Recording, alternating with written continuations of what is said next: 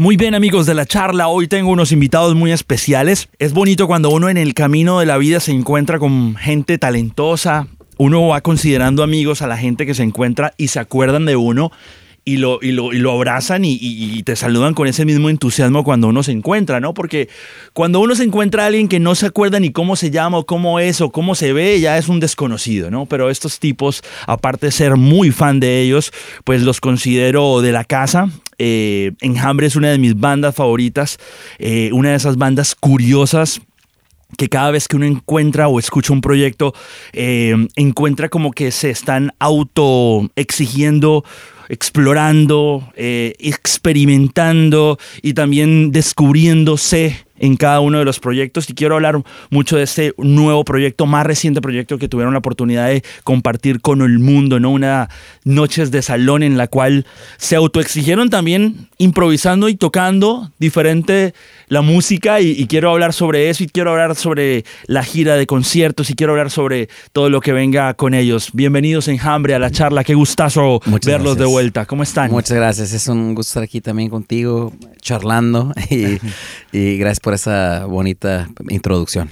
Es interesante cuando ustedes... Eh, obviamente siempre tienen un proyecto porque yo siento que cada uno de los álbumes que ustedes han hecho tiene una esencia como incómoda en el sentido de que no es lo mismo que venían haciendo en el disco anterior. Esta, esta, esta aventura de Noches de Salón, ¿de dónde sale? Y cómo meterse y enfrascarse en también experimentar, ¿no? Cómo tocar las canciones de una manera diferente. Creo que, fíjate, nunca habíamos usado ese término, pero es muy apropiado, incómodo. Porque de disco a disco siempre hay una búsqueda de hacer algo. Si algo nos funcionó, es, ok, vamos a hacer algo que no es eso, pero tiene que ser igual de bueno o mejor. Ese siempre es el primer parámetro que, nos fijamos antes de, trabajar en, un disco nuevo. Entonces eso implica muchos, este, muchos inconvenientes, mucha búsqueda. Y, si eso ha sido de disco a disco, que han sido álbums de, rock, con este que fue un álbum conceptual eh, de reversionar las canciones, fue un reto mayor aún. Y, y como bien dices, el el, el, este experimentar con cosas nuevas, además de música, eh, géneros eh, fuera de nuestra jurisdicción, instrumentos también. O sea, Ángel eh, es, un gran baterista, pero aprendió a ser un buen percusionista también, que era, no eran instrumentos que, él tocaba, como también Julián, el, piano de tecla pesada, Rafa, el contrabajo, y, los muchos otros instrumentos raros que fuimos incluyendo en, el ensamble. Entonces, pues sí, sí fue un reto, pero eh, el mismo parámetro de hacer algo igual de bueno, mejor a lo que teníamos eh, a nuestro parecer y, el resultado ha sido muy favorable. Hay varias versiones que me parecen bien interesantes. Por ejemplo, la de cámara de faltas me parece increíble. Obviamente cada canción tiene su, su, mística, su, su vibe, ¿no? Eh, Somos ajenos, también me encantó mucho esa reversión, pero también es como la gente ha recibido esto y cómo ustedes han ido a tocarlo en vivo, ¿no? Ahora porque eh, eh, pasa, pasa algo, ¿no? Cuando, me acuerdo cuando Gustavo Cerati hablaba de cuando le tocaba tocar las mismas canciones pues es cuando él empezó a decir, bueno, voy a reversionar las canciones en vivo para que no se me hagan tan, tan hartas, ¿no? De, siempre estar tocando lo mismo. Pero en este caso, cuando llevan esta puesta en vivo, yo creo que también ha sido un tema interesante de cómo ha sido la recepción de los fans. ¿Ha sido fácil que los oídos de los fans eh, la reciban o cómo, cómo les ha ido con esa experiencia? Ha sido una sorpresa, una sorpresa muy agradable porque no sabíamos qué esperar. Sí, sí, son canciones muy diferentes, em, aunque son las mismas, y, mantuvimos, cuidamos mucho el mantener la esencia de, las versiones originales en las versiones nuevas. Y ahorita, por ejemplo, que mencionas cámara de faltas, ¿no? Eh, es, un, es un buen ejemplo de, lo que, del proceso que, le hicimos a, todas las canciones. En esta en particular empieza siendo como un bolero ranchero y termina en, mambo, ¿no? Pero tampoco en una versión pura. Entonces, eh, eh, menciono esto para explicar que no estábamos buscando hacer covers de enjambre en géneros nuevos, sino tener nada más estas partículas este, esenciales de estos ritmos, pero de todo hacer algo nuevo y algo nuestro y original dentro de una versión que ya existía. Entonces el, público eh, lo ha recibido bien, o sea, lo difícil fue el, ensamblar las canciones, ahora con 12 músicos que somos en, en escena, y ahora llevarlo en vivo es nada más una agradable sorpresa tras otra, tras otra. Eh, recomendamos que vayan de etiqueta, por ejemplo. Entonces todos van de mm. traje, van con su moño, los vestidos. El público, nosotros también, nosotros también, pero el público se le recomienda que vayan así. Entonces eh, los, eh, lo hemos llevado de gira a este concierto Noches de Salón. Y, la respuesta del público ha sido eh, una de las mayores sorpresas que nos hemos llevado en todo el camino que hemos recorrido como banda. Eh, eh, es muy lindo ver nuestro público contemporáneo como también público nuevo y, todos con toda la actitud y toda, y toda la festividad que este concierto trae consigo. Claro, claro, claro. Oye, pero qué difícil tuvo que haber sido la selección de canciones para este proyecto. Eso debe ser bastante complejo porque pues obviamente pues yo digo que cada disco y cada proyecto es como un hijo de cada momento, ¿no? Y, creo que hacer esta selección tuvo que haber sido tremenda tarea ardua, ¿no? Y más para saber también en qué papel o en qué camisa de once varas te ibas a meter para hacer la versión, ¿no? Sí, sí, sí fue un proceso algo largo y algo difícil para nosotros escoger las canciones. Y este una vez que, una vez que decidimos la dirección que iba a tener este proyecto de Noches de Salón, eh, empezamos a, empezamos a trabajar en el estudio y a, grabar con, con, un teclado, eh, porque solo lo hicimos entre nosotros cuatro. Y con un teclado, mm, a ver, deja pongo un sonido de flauta, ¿no? Y a ver cómo funciona y, y con, con este con unas percusiones y, empezamos a, trabajar en, canciones, pero no funcionaban y descartábamos y luego poníamos otros porque tenemos un ya un catálogo de, entonces teníamos siete discos. Claro. Entonces sí, sí eh, eh, le pusimos mucho, fue mucho esmero para que quedara la canción, como dice Luis Humberto, no solo transformarla, sino que mantuviera la esencia y en el mismo tiempo que, que, que mantuviera la misma calidad que o sea, que la regla era que sonara igual o mejor que el original. Y entonces sí, sí fue algo que nos tomamos muy en serio y, sí hubo muchas canciones también que descartamos. Y este, pero sí, esta selección creo que, creo que fue lo que, lo que funcionó mejor. Y este, pues sí, ese, ese fue el proceso, fue un, largo proceso, pero lo, logramos, creo yo. No, pero eso está bueno porque al final de la historia yo creo que cuando uno llega a congeniar con sus colegas de la agrupación en que de pronto ese es el camino que quieren para este proyecto, pues también ustedes se sienten cómodos cuando lo ejecutan, ¿no? O cuando se meten al estudio y, van a empezar a, jugar con, los elementos. Me parece que es una selección muy acertada que me gustó mucho escucharla en el orden que lo pusieron. ¿También eso ahí fue intencional o, eso fue como cayó? Fue, intencional, pero este disco, eh, o sea, de muchas formas es muy diferente a todo lo que hemos hecho, porque también eh, lo pensamos para tocarlo en vivo y grabarlo en vivo. Entonces tiene que tener una cierta, un cierto movimiento, una cadencia que tenga sentido como concierto. Por eso lo digo, porque ayer que lo estaba escuchando, porque me contaron que tenía la fortuna de conversar con ustedes. Ah, gracias. Me dio la tarea de ponerlo en el orden y vibrarlo en el orden. Entonces vi que sí tiene como una capa de inicio, es como un acto. Sí. Y va, por, va sonoramente llevándote a un punto y también te pone en otro punto como medio meditar y todo eso. sí, fíjate que esa parte, no sé si fue algo consciente, bueno, no, no fue consciente, pero, pero sí existe una, como una narrativa. Exacto. Eh, e, eso fue un, descubrimiento que hizo nuestro manager Robbie. Eh, me platicó, oye, oye, cuando te diste cuenta, o sea, lo hicieron a, a propósito esto de que empieza como como una algo muy personal y luego se, se crece algo como más este eh, con temas más globales, más sociales, y luego termina como muy fúnebre, ¿no? Entonces es como que empieza. Como un roller coaster emocional. Exactamente, sí, sí. Y, termina de una manera algo, algo como fúnebre, como, o, si no fúnebre, definitivamente se siente una despedida, eh, como, como las golondrinas decimos en México, ah, ¿no? La canción de El Derrumbe termina siendo como una canción de despedida. Eh, entonces, como que sí tiene una secuencia de, inicio de vida a, como a deceso, ¿no? Entonces, este si no fue algo consciente, definitivamente estábamos muy atentos a escuchar eh, la dirección que tenía que llevar el, álbum y las canciones fueron acomodadas de la mejor manera posible. Rafa es el que se encargó mucho de eso, el que no, el que no vino. Este, él, no pudo llegar porque tenía un compromiso en México, pero él, él fue el que, el director musical de, de todo este proyecto. Este, este, tuvimos varias este, ideas entre todos, pero a final de cuentas sus ideas eran las que, las que nos gustaban a todos. Dijimos, les dimos, le dimos las llaves del coche. Este, y, y él, él fue el que e, encontró el camino de cada canción y, y todos nada más estábamos como siguiendo su, su batuta. Oye, pero buen arquitecto, ¿eh? Porque Muy puso las fichas del rompecabezas en su lugar. Él, hizo un excelente, una excelente labor como, como director musical y arreglista. Y él, él, le dijimos, acomoda todo el repertorio como, como tú lo consideres. Y entonces él, tiene mucho que ver con, todo eso. Desafortunadamente lo corrimos del grupo, ya no está con nosotros.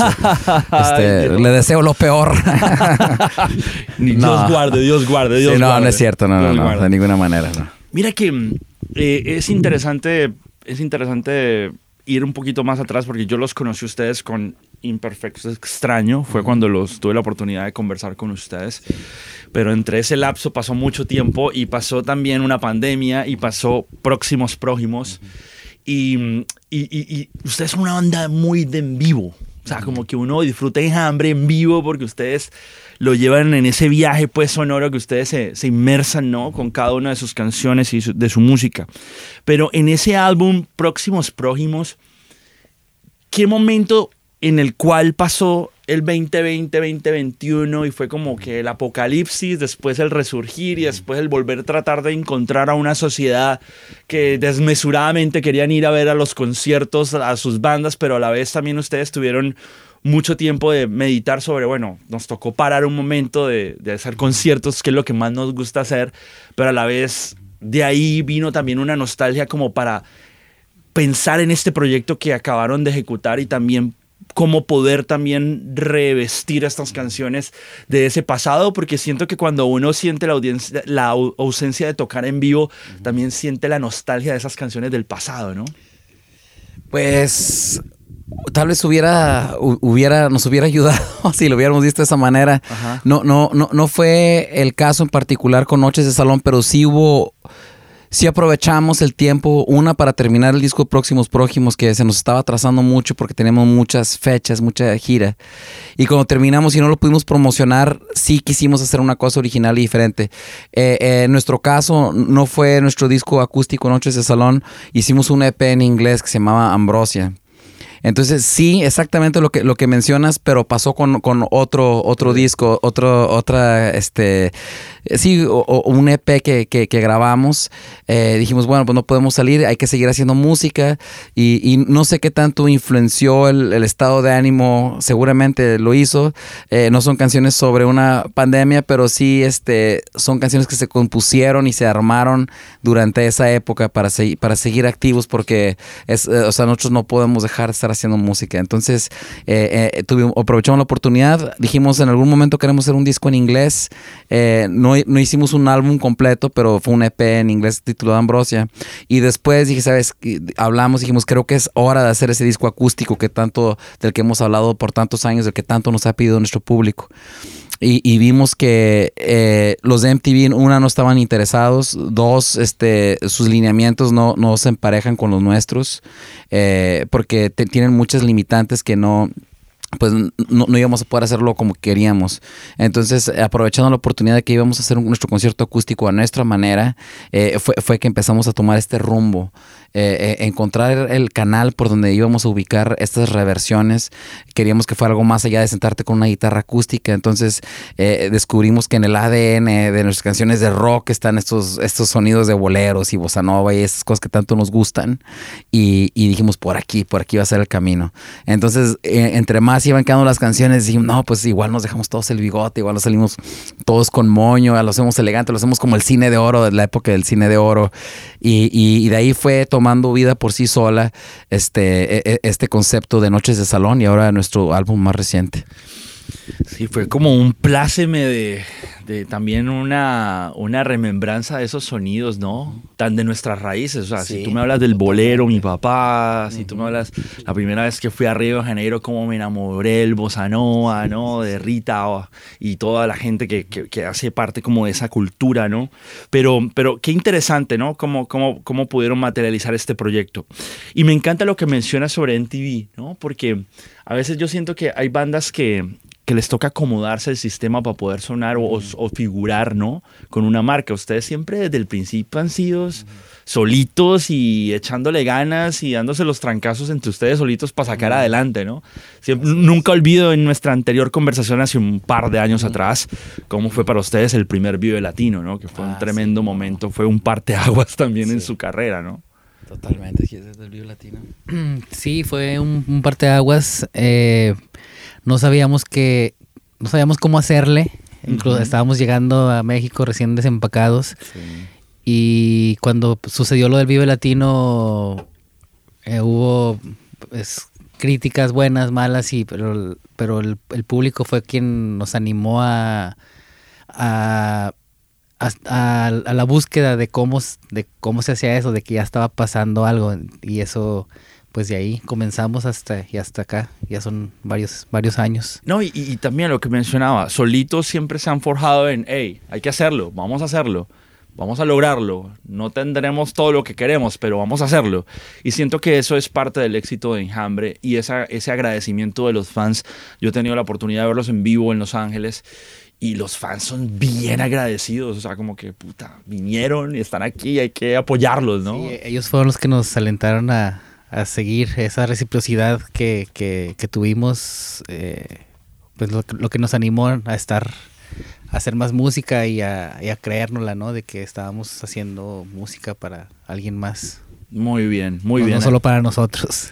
Sí, porque bueno, eso es otra cosa, ¿no? Sí. Que a veces el, el músico siempre primero es lo que yo quiero Sí, sí, interiormente y después pensar en los demás. Pero después lo- la, yo creo que el- esa, esa intimidad dentro de las letras y dentro de la música y todo, los fans terminan teniendo esa sinergia con el artista y ahí es ahí donde se hace la comunión, ¿no? De querer ver y disfrutar de la música de la banda.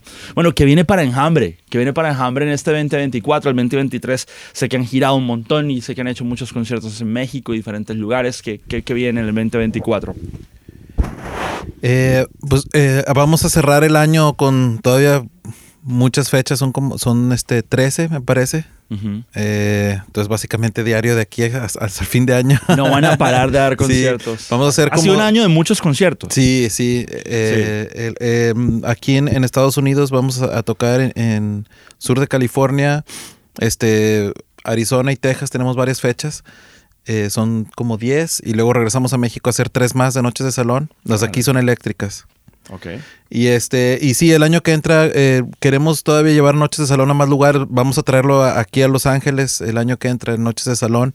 Y esperemos que más lugares en, en- en Estados Unidos. Ojalá y sí. Y, y, pues acaba de salir, salió en, en, agosto el disco. Entonces, este, sí esperamos un, un, un añito, aunque sea de, de noches de salón. Y, y vamos a estar haciendo ya nueva música también. Eh, pero pues sí, vamos a estar tocando mucho todavía. Todavía hay, hay mucho, mucho concierto para que estén al pendiente en enjambremusica.com. Y es lo que se goza Enjambre. Tocar en vivo y girar. Sí. Y girar, y girar. Bueno, y, y este año que ha pasado con, con- con toda esta gira y toda esta situación, ¿no? ¿Qué concierto ha sido como memorable o que les ha parecido un momento importante? Pues hay, hay, hay varios momentos. El, el, el Auditorio Nacional que, que por primera vez hicimos dos, Wow. dos al hilo. Felicidades. Y gracias, gracias. Y, y fue, fue con noches de salón y este y pues sí, fue, fue un, un concierto muy eh, memorable. Y, y creo que el- lo, lo que más, lo más notorio para mí, creo que para ellos es, eh, tuvimos como una idea de, de poner en el flyer este, etiqueta de gala. Eh, o sea, que, que vayan de traje. Eti- Etiqueta sugerida de gala. Y dijimos, a ver si tal vez vienen también de traje el, el público. Ajá. Y, y sí, nos llevamos la, la gran sorpresa. Ya lo habías dicho, ¿verdad? Este, Que sí han ido a los conciertos de gala, pero no, esa específicamente Ah, no, ese sí, show. y, y- y la gran sorpresa es que como el 80, 90% de público está llegando en los conciertos de Noche de Salón, llegan de traje, llegan con moño, cool. las chavas con su vestido, tacones, con guantes, uh, tacones, todas peinados, este... Qué cool. Sí, sí, de, gala. Entonces, esa ha sido como la gran sorpresa para mí. O sea, es algo que la verdad no, no esperaba. O sea, nosotros lo pusimos así como de a ver quién, a ver quién este le entra al, a ver quién se viene como nosotros, ¿no? Pero no, yo la verdad no esperaba que, no que la mayoría. Gala, por cierto. Sí, Ah, por sí, eh, mandamos a hacer. Tiene eh, que, dar- tiene que dar el ejemplo. Sí, mandamos a hacer, mandamos a hacer unos, unos este smoking, como le decimos en México, toxido. Ajá, aquí. ajá, y este, ajá. estamos todos uniformados así de, de traje. Y sí, la, la gente está llegando así de gala. Y, y, y está, está padre porque estamos creando como una. Es como una atmósfera. Es, es, es- el público está siendo partícipe de lo que estamos haciendo, Noches de Salón. Y está, está muy chido eso. Me está gustando mucho eso. Ta- También quiero agregar así como otra sorpresa agradable es de que somos eh, 12 músicos en escena. Eh, además de los cinco que tocamos en la versión tradicional de rock de Enjambre, hay, otros eh, ocho, otros ocho. Ah, chinga, me falló la matemática. Otros, este, otros, otros tantos más. Sí. Otros tantos más Otros que tantos- siempre, ¿no? más que siempre. sí. Eh, está un cuarteto de cuerdas, está el- un flautista, un percusionista, un, un contrabajista que también toca guitarra. Qué delicia. Entonces, este es este, además es un grupo de, de- de personas talentosísimas y, y lindísimos seres humanos. Y, y el, el estar este, de gira, viajando con ellos y conviviendo en los, en los camerinos, y en, en el hotel, y, es, es una fiesta constante.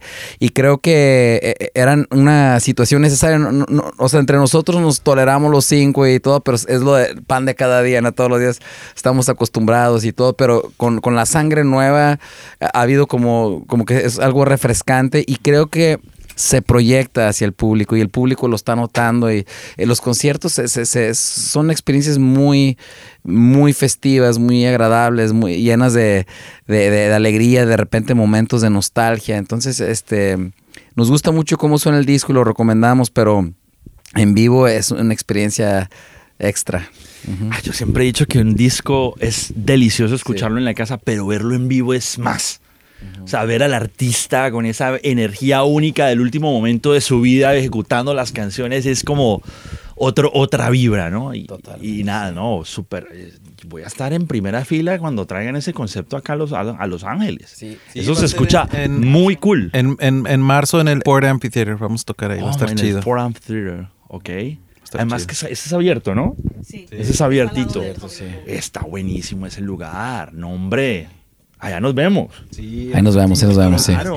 No, pero me voy a ir de etiqueta y De todo. etiqueta, es de etiqueta, sí. Claro. ¿Y, y con corbata o con corbata? Como gustes, como gustes, sí, es corbata El- o el moño. estilo sí. lo pone El uno. estilo lo pone uno, sí. Pero elegante. De- es sugerido. Es sugerido. Es sugerido, sí. Es sugerido. Este disco yo lo escuché cuando llegué a mi casa. Yo lo escuché por partes porque iba en mi carro después del tráfico de ley. Highlight para. No highlight para el tráfico de ley que casi no llego a mi casa. Pero llegué y lo terminé en mi casa y estaba tan bueno y esa parte nostálgica como fúnebre, como bien mencionas, la escuché con una copa de vino y fue como el toque Ah, muy perfecto bien, muy para bien. escuchar este disco de Noches de Salón. Pues chicos, me encanta mucho verlos, me encanta mucho platicar con ustedes aquí en la charla. Este, y los veo en vivo y los veo por ahí y me encanta que sigan haciendo tan buena música. Gracias, me encanta gracias. que sigan siendo Gracias. tan curiosos y no predecibles que muy pocas veces uno lo ve hoy en día en la música, donde todo suena tan igualito. Este, y nada, por ahí nos vemos en el camino. Ya nos volvimos a ver. Espero volverlos a ver en el Eso camino. esperemos que sí. Esperemos que sí. Muchas gracias. Gracias a ti, es un placer.